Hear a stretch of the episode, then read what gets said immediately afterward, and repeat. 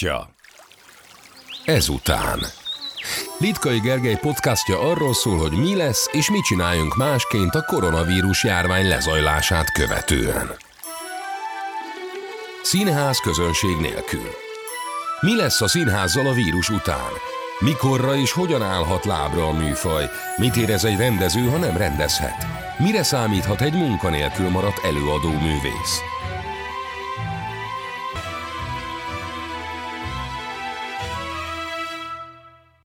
Színház közönség nélkül ijesztő. Azt a kémiát szünteti meg, ami magát a műfajt létrehozza. Emlékszem a szkénében Pintér Béla szívszakadtigjában Stefanovics Angéla annyira élethűen haldoklott, hogy kitámolyogtam a büfébe és mentőt kellett hívni hozzám. Együtt dobbant a szívem az előadással. Érdekes, hogy ez nem egyedi eset, most olvastam a Revizor online-on Csáki Judit naplóját, aki a katona kutyaszív előadásán lett ugyanígy rosszul. Vagy a nagy füzetre Horváth Csaba rendezésében, amikor évek után először sírtam egy előadás végén, és meg kellett várnom, hogy mindenki kimenjen, hogy ne legyen oltári kínos az ügy. Ezek most nincsenek, vannak viszont videófelvételek, Zoom előadások, és van autós színház is már Oberhausenben, ahol fénykürtel nyilvánít tetszést a közönség. Ez inkább koffeinmentes pótkávé ízű, tüstént por. A színház közösségi élmény, és így azt igényli, hogy sok ember legyen egy helyen, ellentétben a járványügyi helyzet diktálta józanésszel.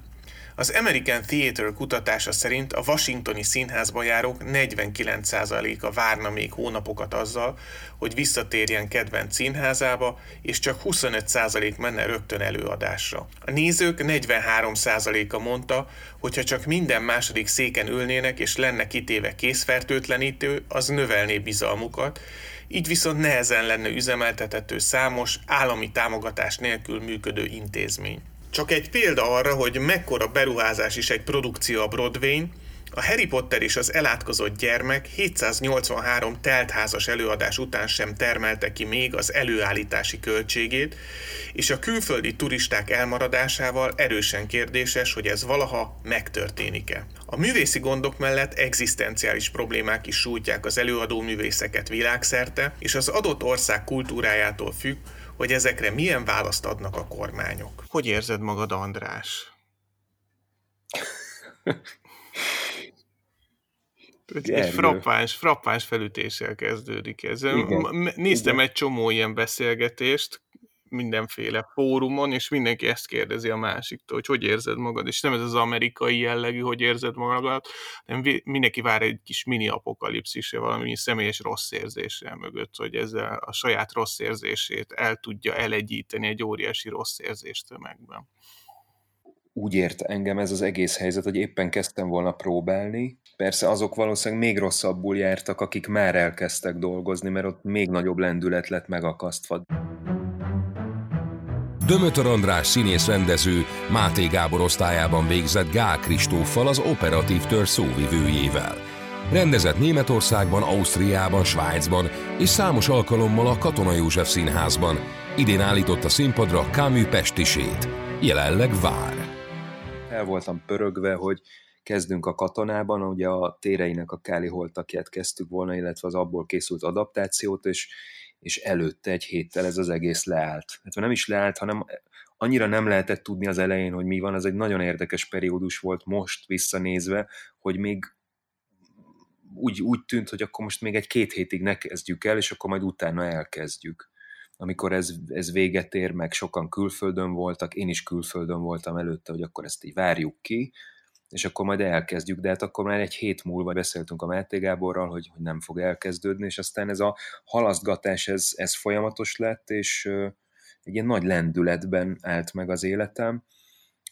Nyilván sokkal nehezebb élethelyzetek vannak, tehát most nem kezdek el ezért panaszkodni, de, de rengeteg időm lett. Próbálok sokszor nem úgy csinálni, hogy minden rendben van, meg, meg, meg nem szembenézni ezzel, hanem megélni, és, és valahogy megvizsgálni azt, hogy mi történik kint, meg mi történik bent. Azt most úgy értem, hogy nem a lakásban, ahol most ülök, hanem magamban. Az emberek fejében azért a művészekkel kapcsolatban, és mi is népszerűsítettük a különböző segélyalapokat, hogy adjanak ők is, mi is tervezünk ilyen segélyalapot létrehozni, de saját forrásokból, és nagyon sok kommentelő azt lát, ebben csak, hogy hát a művészek azok elszórják a pénzüket, azok könnyelműek egész nap csak lumpolnak, holott azért itt nem csak a művészekről van szó főként, hanem a műszakról, súgókról, akik projektalapon dolgoznak, vagy egy művész is, aki előadás pénzt kap és próbapénzt, azért nem tesz szert olyan beláthatatlan összegekre, hogy az hosszú távú tartalékolásra adna lehetőséget. Ez pontosan így van. Közvélemény úgy reagál a a művészekre, hogy mert valamiért nyilván előtérben vannak, és ezért, ezért a, ott, ott különböző dolgok felerősödnek, és, és hogy mondjam, mindenféle helyzetben szerintem így a művészeti szcéna elég sokszor kap ö, hideget. Ugye egyrészt azt szerintem minden egyes mondat, ami most itt elhangzik közöttünk, minden mondathoz az egy lábjegyzet, hogy most, amiről mi beszélünk, ezek problémák, súlyos problémák, adott esetben lehet, hogy vannak olyan egyedi esetek, ahol egészen súlyos problémákról beszélhetünk, tehát ha most elképzelem, hogy ha van egy olyan kollégám valahol kint, akit lehet, hogy nem is ismerek személyesen, aki előadás pénzekből él, vagy háttérben, az úgynevezett háttérben dolgozik, és ebben a pillanatban mondjuk még mondjuk egy beteget kell ápolni, és nem is a koronavírusos betegre gondolok, hanem valakit, akinek nem tudom, az egészségügyi ellátására kellene pénz, tehát eleve mínuszokban van. Tehát mondom, hogy lehet, hogy egészen sötét történetek is lehetnek, de nagy átlagban nagyon nagy elszegényedés van, munkanélküliség közöttük. Persze mindent relativizál az, hogy kint egy betegség van, hogy, hogy nem tudjuk, hogy ez hova fog, meddig fog eszkalálódni. Az mindenképpen megmutatkozik most, hogy, hogy nagyon nagy szükség van ránk, és arra, amit mi, amit mi adni tudunk. Elsősorban most a gyógyítókra van természetesen szükség, meg, meg azokra, akik, akik a boltokban vannak, és, és, és valahogy, hogy tényleg a, a minimum meg legyen ahhoz, hogy túléljük ezt a helyzetet, amiben vagyunk, de utána szerintem nagyon szorosan jövünk mi, vagy jön a művészet, és az, hogy az embereknek igenis szükségük van ebben a magányban, vagy, vagy, vagy a társas magányban, a karanténban költészetre, filmekre, színházra, zenére. A sorsokról pedig azt, hogy, hogy, hogy igen, nagyon sokan élnek a nagyon rossz körülmények között a, a művészek között. Én azt is gondolom, hogy mivel a ez, ez nagyon sokszor nem vállalható be, tehát én meg azt gondolom, hogy azok a művészek, akiről esetleg a közvélemény azt hisz, hogy biztos, hogy jól él, mert egy-egy fotó vagy egy-egy élethelyzet kedvéért adott, adott esetben egy magazin címlap fotózásához beöltöztetik, tehát valamilyen képet sugal, hogy ők nagyon jól élnek, nem, nem, nem élnek nagyon jól. Vannak, akik nagyon jól élnek természetesen, tehát van, van egy kiváltságos művészi szempontból nem is azt mondom, hogy egy felső réteg, de anyagi értelme van egy felső réteg, de, de óriási a, a, a hónapról hónapra élőknek a létszáma. Egyelőre nem látszik semmilyen fajta támogatás a kormány részéről. Az biztosan látszik, hogy más országokban, én például Németországban tudom, ugye 50 milliárd eurót irányoztak elő arra, hogy ebben a helyzetben a művészeti szférát támogassák, ezt átszámoltam most, amikor így készültünk erre a beszélgetésre.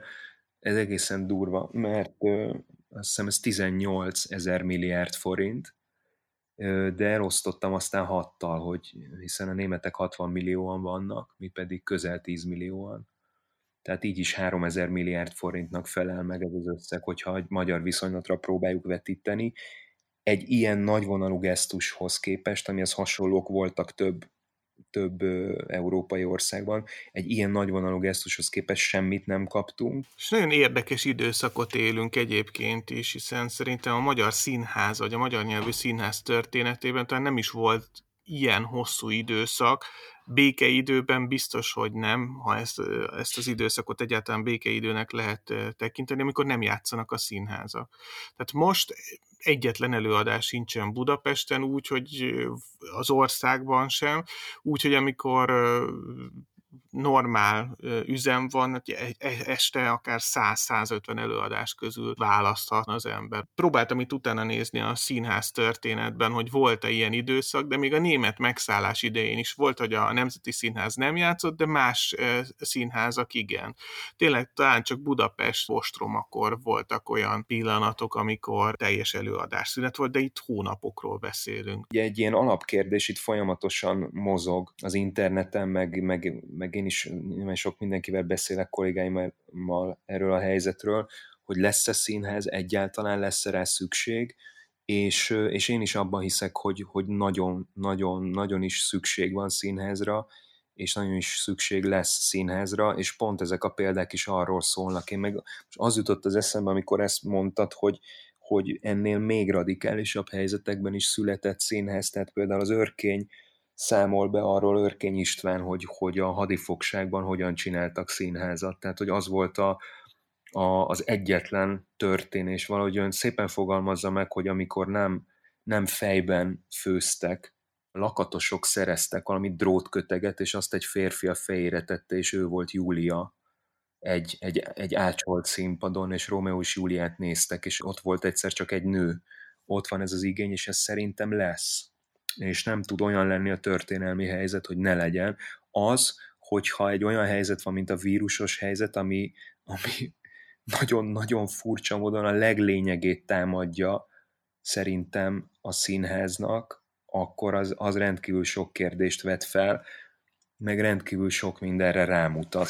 Az a szép ugye, hogy a színház az a, az a pillanat, ténylegesen ez egy közhely, de a pillanat művészete, a jelenlét, a közösen nézők és játszók által közösen megélt pillanatnak a művészete, azon kívül nincsen. Tehát csak akkor van, ha ott élőben történik egy valódi találkozásban, és, és most, amikor az előbb beszéltem, az jutott az eszembe, hogy, hogy milyen szép ez, hogy tulajdonképpen az, amit a vírus elvesz tőlünk, ugye a találkozásnak és a, és a, a kontaktusnak a hiányát, hogy tulajdonképpen a színház szépségére mutat rá, hogy lényegileg a színházat egy az egyben felszámolja ez a vírus. Tehát ezzel most azt akarom mondani, hogy megmutatja azt, hogy valójában a színház és az élet mennyire, mennyire közel vannak egymáshoz. Igen, ezzel küzdünk mi is, főleg a stand-upban, hogy közönség nélkül el lehet mondani egy stand-upot, de se a ritmusa nem lesz az, se a az öröm, amit az ember érez, amikor valami ilyesmit csinálhat, úgyhogy közönségnek az, az is egy igazán nyomorult műfáját tud változni.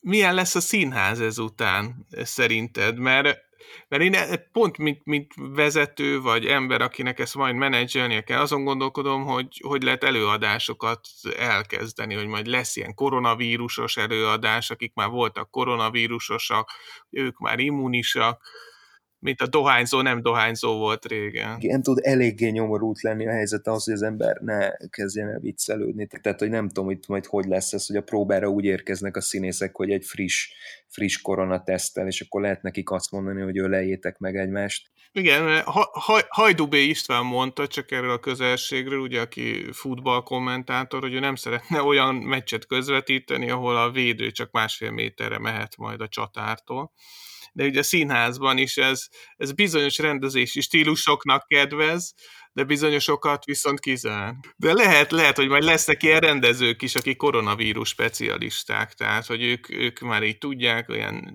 mert végig is ez a maszk dolog, ez benne volt a görög színházban is. Hát nézd, fel, felvet nagyon sok, nagyon sok kérdést, ugye, mert nyilván a, a színházi abstrakciónak ez jót tesz. Tehát naturalistán nem lehet játszani. Tehát magyarul ajtón bejönni, ugye ott kezdődik, hogy a színész belép, belép egy szobába, majd megfogja a kilincset, becsukja az ajtót, leül, és rágyújt, ugye ezt nem lehet, hogy a következő bejön, és majd, majd, egy, majd egymás mellé ülnek, és megcsókolják egymást, ugye ilyen jelenetet már nem lehet majd csinálni, és mi van, mi van, a, mi van a köpködő, mi van a köpködő színészekkel, és a köpködő énekesekkel, és a fújtató, a fújtató karmesterekkel mi történik? Önmagában, hogyha abból indulunk ki, hogy ezt a, ezt a vírus helyzetet összerakjuk azzal, ami a színházi gyakorlat, akár egy próba, akár egy előadás, akkor csak csak a, csak a dolognak a lehetetlensége látszik. A monodrámáknak jön el az ideje, én ebben bízom, hogy nagyon sok filmes adaptáció van, ez a 117 nap, ugye, a,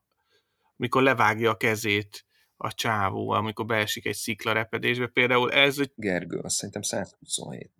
Nem 127? Akkor 127. Én a, lehet, hogy a rövidebb verziót láttam. Vagy én láttam a hosszabbat. De hogy ez milyen jó lenne színpadon, hogy ott valaki csak fekszik. Én ezen gondolkodtam egyébként, hogy mit lehet csinálni, és tehát én azt gondolom, hogy úgy, úgy színházat csinálni, hogy tudjuk, hogy, hogy ilyen koronavírus biztos, tehát azt mondjuk, hogy távolságot tartó színészekkel, ez hülyeség szerintem, ezt nem lehet megcsinálni, tehát ez, ez ö, ilyen nincsen. Meg hát eleve, eleve hülyeség, mert ugye be kell menni egy épületbe, ö, be kell ülni egy öltözőbe, tehát, tehát ezt így nem lehet. Amit, amit szerintem most, most, és most csak a színpadról beszélek, és ugye még az is van, ugye, hogy rendkívül sok ember dolgozik amúgy egy színházba, tehát annak azt a díszletet be kell építeni, azt a színészt fel kell öltöztetni, a jegyeket el kell tépni, tehát az nem arról szól, de valóban viccen kívül azt gondolom, hogy a monológ az egy lehetséges, lehetséges forma, rendkívül tiszta, intenzív munka, egy színésszel dolgozik az ember végig, senki nem vár, ő teljesen egyértelmű, hogy hol tartunk, megyünk együtt, egy nagyon, nagyon intim, nagyon bizalmas viszony, közvetlen. Tehát az nem tud nem közvetlen lenni egy monodráma, mert, mert tulajdonképpen az tényleg az csak egy színészről szól. Ott nagyon ritkán van az, hogy, hogy, hogy több, minden, több mindennel lehet dolgokat kitakarni, vagy eladni, vagy, vagy bármi. Ténylegesen egy jó kérdés, hogy mi történik most a színházakban, vagy a színházak helyett mi történik, meg hogy mi lesz, meg hogy ez a kettő hogyan hat egymásra a technológia, ugye ez beszivárgott a hétköznapi életünkbe, ugyanúgy, ahogy a magány is, tehát nekünk sincsen közönségünk, hiszen eddig azért elmentünk a kollégákhoz, de most ez a videócsetes dolog azért egészen fölborítja a valóságról, meg az emberi kapcsolatokról eddig magunkban építkezett képet és ezután szerintem ez egy téma is lesz. Tehát azért lehet érdekes, hogyha már színészek össze tudnak jönni, és akár közönség nélkül is, ami tudom, hogy nyomorul, de pont ezt a nyomorultságot nagyon jól megfogalmazhatja, hogy ezt érezzük mi, amikor közönség nélkül játszunk, és a közönség ezt megnézheti például. Igen, végtelenül zavarba hoz, hogy mindenkinek belelátni az otthonába. Tehát, hogy hirtelen ez is egy ilyen műfaj lehet, hogy ki mit mutat, ki véletlenül mi lóg bele, meg nem tudom. Lehet, hogy az lesz a színház, hogy egy, egy virtuális valóságban találkozunk, de lehet, hogy ez, amit most mondok, ez már ilyen science fiction.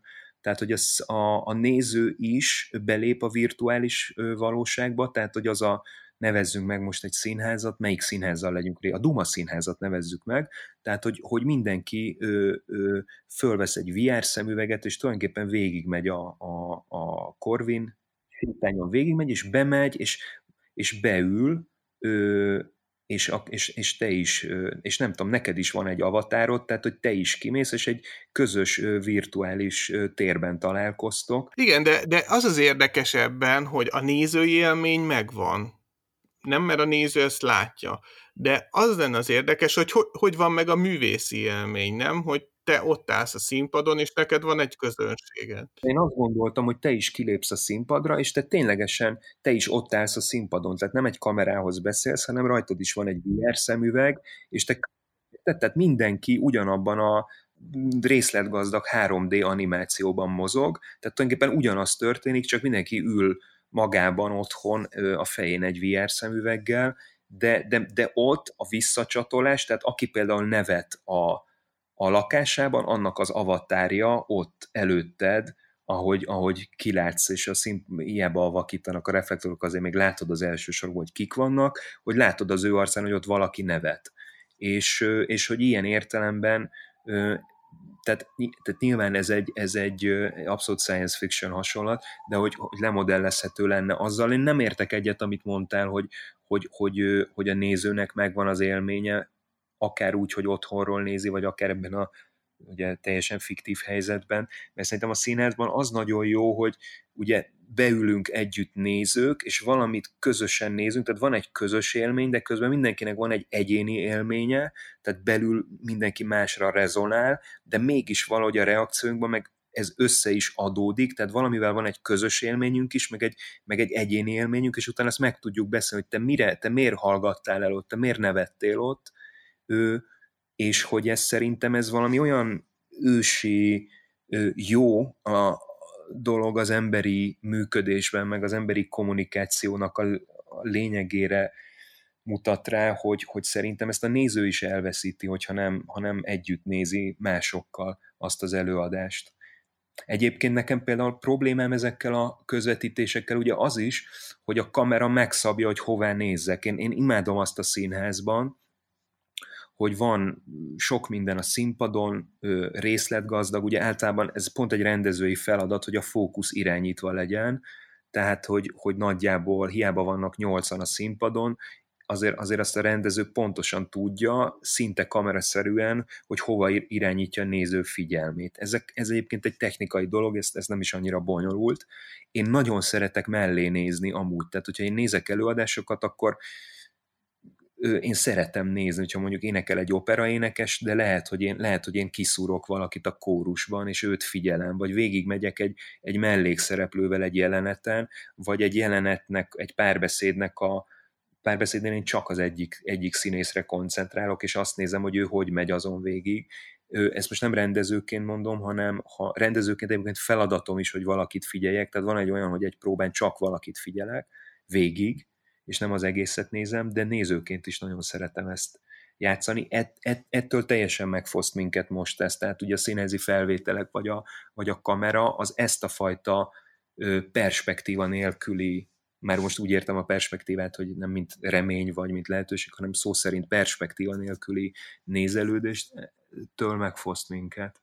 Ugye a múlt és a jövő között vagyunk ebben a furcsa állapotban, ami a jelen. Mindig meglepődünk rajta, hogy a jelen az lehet ennyire intenzív, a mi generációnk főleg. Azért a rendszerváltás járt mindenféle megpróbáltatása, ami talán az életünkben a legjelentősebb történelmi esemény volt. Ezek, ezek történelmi napok. És az az érdekes, hogy nincsen benne semmi óriási dolog, nem? Tehát nem olyan történelmi napok, amikor elpusztultak városok, vagy ö, ö, emberek tömegesen haltak meg erőszak által, hanem egy ilyen furcsa tehetetlenség, tétlenség, ami egyáltalán nem jellemző a történelmi napokra egyébként.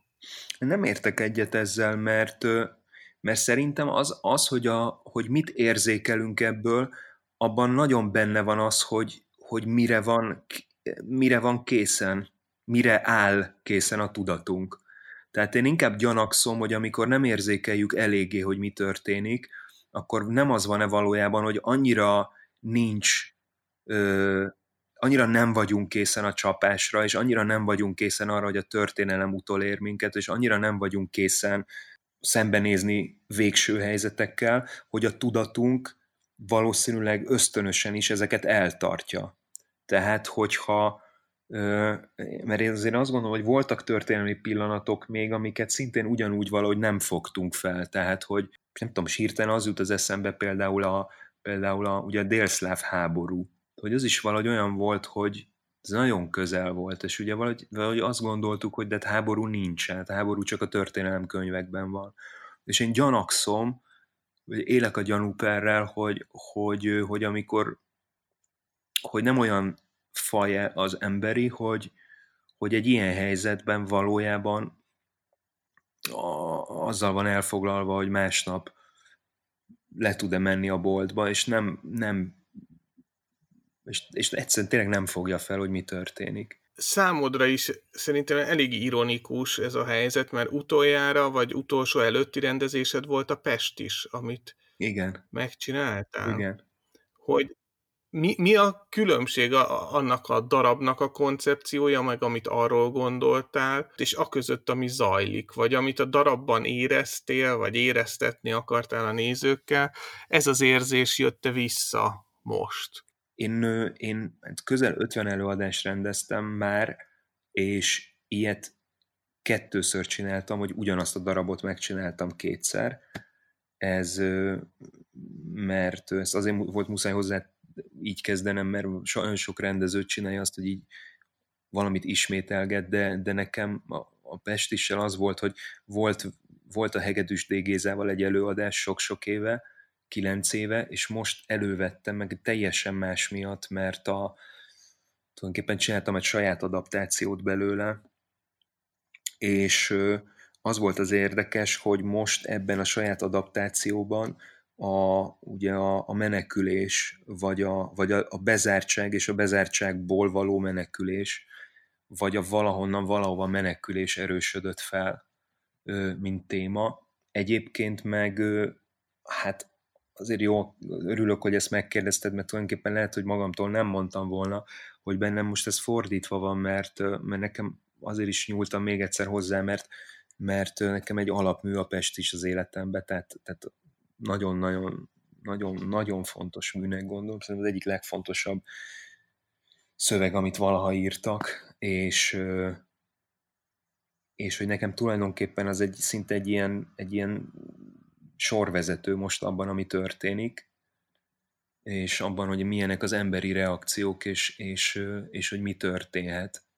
Tehát nekem inkább egy ilyen kézikönyv, vagy egy ilyen know-how, és, és egyébként meg, de hát az meg biztos az én, vagy rólam mond valamit, hogy, hogy, hogy azt hiszem, hogy, hogy most az a, az a bizonytalanság, ami, ami, ami szerintem érezhető, az kettő szinten is. Nyilván az egyik az egy, az egy, hogy látjuk azt, hogy például ugye a világ vezetőnek itt nagy hatalma, hogy az amerikai Egyesült Államok hogy csődöl be, tehát hogy valójában, valójában hirtelen kiderül ezekről a szuperállamokról és, és különböző politikai rendszerekről, hogy valójában, valójában, valójában mit akarnak, tehát hogy valójában mennyire cselekvőképesek, vagy milyen biztonságot adnak, vagy, vagy tehát, hogy van egy ilyen lelepleződése a világnak, másrészt meg szerintem van egy, van egy a, ha tetszik, akkor inkább ilyen filozófiai értelemben egy ilyen egzisztenciális lelepleződése, hogy most kiderül, hogy, hogy hiszen a valóság ilyen, tehát valójában nem, nem, nem, nem tudjuk, hogy mi, valójában az életben nem tudjuk, hogy honnan jövünk, nem tudjuk, hogy hová megyünk, nem tudjuk ezt irányítani, és, és, és most hirtelen ugye nagyon nehéz, hogyha napi rutinból kikerülünk, akkor hirtelen nagyon nehéz ugye kapaszkodókat találni, hogy valójában az életnek ezzel a végső soron mégiscsak fenyegető jellegével mit tudunk szembeállítani.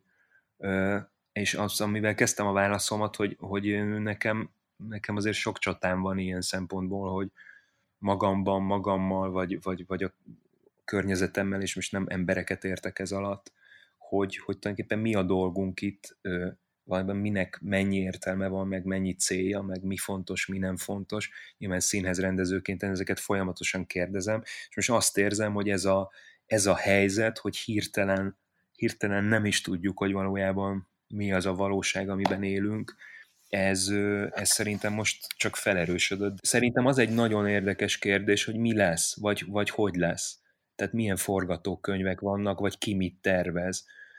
Ez nyilván megpróbálom ezt így összefoglalva elmondani, hogy, hogy itt most rengeteg produkció csúszik, rengeteg maradt el, tehát mindenhol van egy ilyen kérdés, hogy azok átkerüljenek a következő évadra, ha egyáltalán van következő évad. Nagyon érdekes egyébként ebből a szempontból. Most nekem is jár a színházi egyeztetős körlevél, ugye a színházak beszélik meg, hogy hogyan egyeztessék a színészeket, és egy, egy ilyen több opciós mátrixot kellett felállítani, hogy ki az, aki hisz benne egyáltalán, hogy júniusban lesz előadás, ki az, aki egyáltalán nem hisz ebben, ezért odaadja a színészeit, ki az, aki meg se próbálja azt, hogy ilyenkor előadást egyeztessen, és akkor vannak benne mél a kísérletek arra, hogy esetleg az őszi évadot elkezdjük majd egyeztetni valahogy.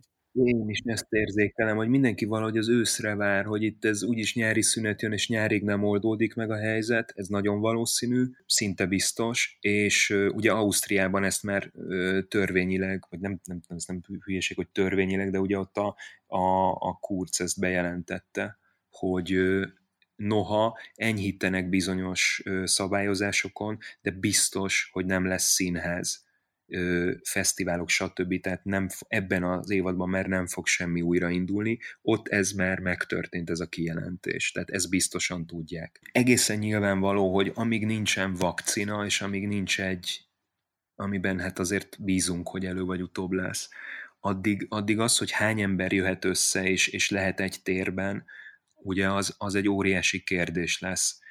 Nyilván érdekes az, hogy senki nem tud semmit, mindenki 0-24-ben arról beszél, hogy mi történik, de valójában senki nem tud semmit. Én azt tudom elképzelni, de amiket most mondok, azok ilyen teljesen, teljesen saját, saját kútfőből, hogy el tudom képzelni, hogy, hogy kisebb színházak ki tudnak majd nyitni, esetleg valami olyan szabályozással, hogy ugye ezt, ezt egy fotót láttam még Olaszországból, még amikor nem tetőzött, messze nem tetőzött a járvány, hogy, moziba úgy ültették az embereket, hogy távolságra, tehát lehet, hogy akkor majd egy érdekes helyzet, hogy ki, ki megy oda, meg, meg, meg hogy vállalják be a színészek, de lehet, hogyha valami enyhül, ő, lesznek ilyen lépések, el tudom képzelni, azt nem látom, hogy nagy, nagy terek sűrű, sűrűléssel mikor sűrűn ülő nézőkkel mikor fognak megtelni, és ez egyébként ez nagyon, ez nagyon ijesztő, ezt igazán kifejezetten ijesztőnek látom, tehát hogy nem tudom, hogy az a pillanat, mikor jön el, az a megtisztító pillanat, amikor majd ott ülünk, tudom én, ezren egy, egy mondjuk most legyen egy koncertterem, és ott van egy, ott van egy zenekar, én azt látom egyébként, hogy ebben a pessimizmusban leginkább az van benne, hogy eh, találkoztunk egy rosszul struktúrált problémával, sőt nem is annyira rosszul struktúrált probléma, amire a legegyszerűbb válaszokat adtuk. Tehát mire, eh, hogy az emberek ne találkozzanak. Ugye nyilván egy vírus terjesztéséhez, eh, hogy azt megakadályozzuk, azt kell, hogy ne találkozzanak emberek. De én az abban hiszek, vagy abban bízom, hogy azért a technológia és az orvostudomány és a biológia azért ennél kicsit előrébb tart már 2020-ban. Eh, eh, nagyon sok okosabb ember van, mint eh, azt sokszor gondoljuk. Tehát nagyon sok megoldás lehetséges, tehát ugyanúgy, hogy tesztelhetik az embereket ezért, ami egy ijesztő dolog is, hogy az egészségügyi adatok így mindenkinek a prédájává válnak ezzel, hogyha akarsz venni egy színházjegyet, akkor föl kell töltened hozzá a koronavírus tesztedet, hogy te már átestél a fertőzésen, vagy lehet előtte, mint a reptereken, reptereken ilyen gyors teszteket csinálni, de hát nyilván a gyors tesztnél is az a baj, hogy az első, nem tudom hány napos fertőzést, amikor már már a fertőzött is fertőz, nem mutatja ki.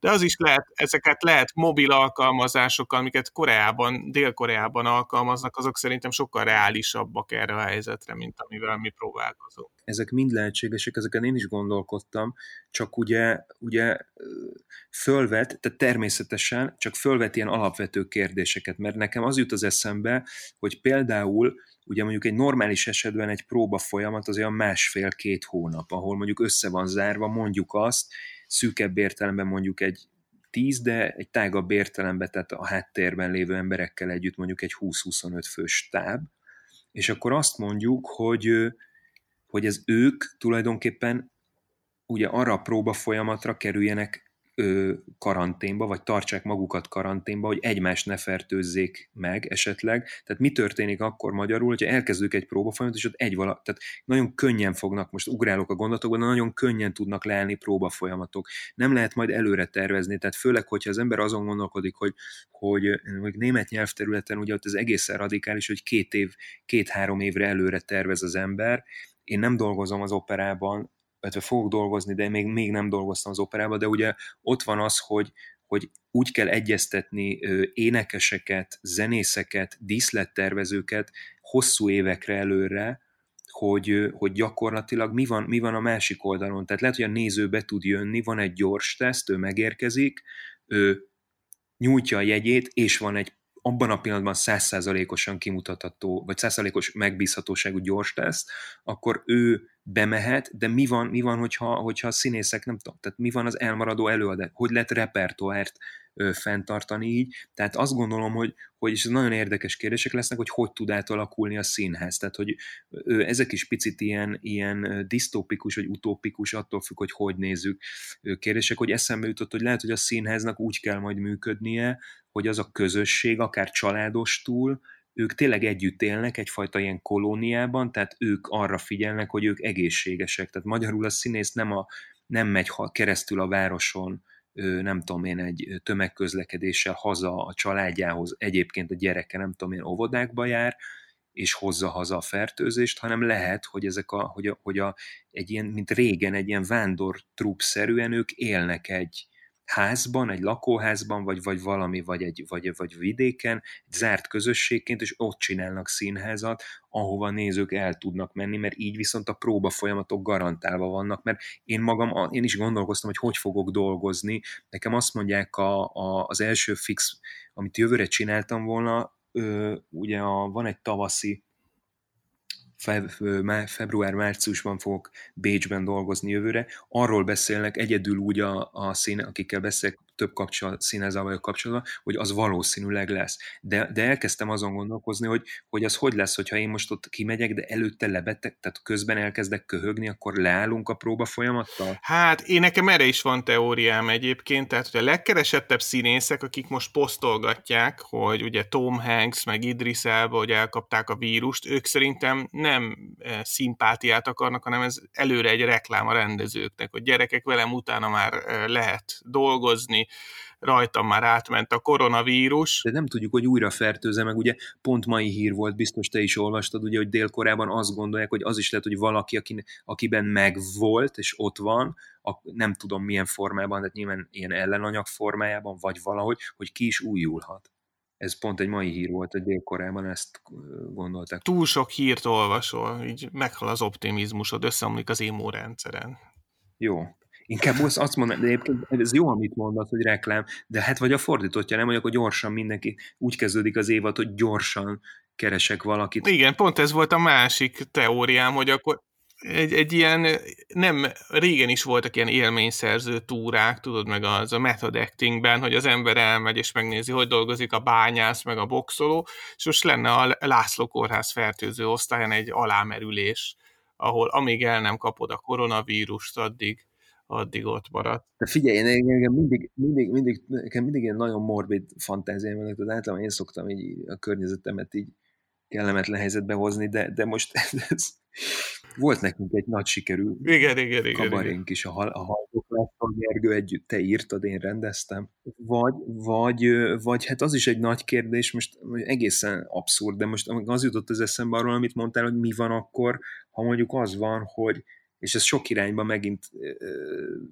kinyit gondolatokat, mi van a 65 év fele, felettiekkel? Tehát lehet, hogy fiatalok járhatnak majd csak színházba. Vagy ugyanúgy lesz, mint az Aldiban, hogy lesz kettőtől ötig a 65 pluszos, hát ez már, ez amúgy is megvan a matiné előadásoknál, ez a kis tagozódás. De, de nem a matiné előadás, mert inkább én, én arra gondoltam, hogy sajnos a fiatalok, nem is sajnos értem, egy csomó előadást én is végtelenül unnék, sőt az előadások nagy részét, tehát értem, hogy a fiatalok nem járnak színházba, sajnos, mert nem, nem találkoztak jóval, hogy ö, még az lehet, érted, hogy nem lesznek nézők, mert gyakorlatilag a, akik, akik eddig színházba jártak, azokat már nem fogják beengedni az életkoruk miatt. Vagy lesz a 65 éven felülieknek egy új korhatár. De lehet, hogy ez az egész, meg ugye, de akkor próbálok optimista lenni, vagy pozitív, hogy, hogy, hogy lehet pont egy olyan, olyan megtisztulást hozzá, hogy tematikailag, formailag valami olyan irányba kell gondolkodni, ami,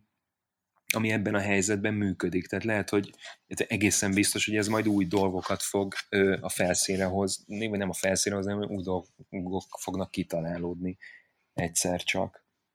Köszönöm szépen, András, a beszélgetést, és reméljük, hogy mielőbb találkozhatunk színházban vagy első lépésként akár nyilvános helyen is, másfél méternél kisebb távolságban. Milyen szép pillanat lesz az. A színház az egy időben jelenlévő közönség nélkül definíciós problémával küzd. Závada Péter a színház folyóirat portáján felveti, hogy a jelenlét nem feltétlenül szükségszerű, az egyidejűség egyébként sem feltétlenül állja meg a helyét a jelenlét és az észlelés tekintetében, sőt magának a színháznak a definíciója is kitágul, hiszen ahogy Umberto Eco is írja, abban a pillanatban, amint a közönség elfogadja a színpadra állítás konvencióját, a világ azon részének minden eleme, amely bekereteződik, a pódiumra kerül, jelentésessé válik. Schilling Árpád ezzel szemben azt írta, a színház lényege az interakció, ha nincs egy térben színész és néző, akkor az nem színház. Ne hívjátok színháznak azt, ami nem élő. Soha. Nemes Z. Mário álláspontja szerint pedig mindez a jelenlét fogalmát is átalakítja, hiszen az érzéki közvetlenség megfosztódik vélelmezett önértékétől, az elevenség az elevenség tagadásává válik, ehelyett a mediális közvetettségre hárul a szerep, hogy az intimitás maradványszerű állapotát fenntartsa. A fentiekből több következtetés is levonható, egyrészt a szociológusok, közgazdászok és virológusok mellett a járvány a bölcsészek számára is igazi szerencse, másrészt pedig az, hogy a definíciós viták ellenére egyre fontosabb szerepet fog játszani a távjelenlét és a virtuális közelség a kultúra fogyasztásában. Hogy ezt minek nevezzük, mondhatni másodlagos. A definíciós válság mellett itthon jóval fenyegetőbb az egzisztenciális válság, a műfaj léte, és olyan léte, ami független, a jelentőségteljes alkotásra alkalmas közeket biztosít. A kultúra nem nemzet stratégiai ágazat, hiszen nem ebből élünk, viszont hiányában hamar rájövünk, hogy nélküle nem is igazán érdemes. Önök az ezutánt hallották, Dömötör Andrással beszélgettem. Önök a g és a Duma Színház podcastját hallották.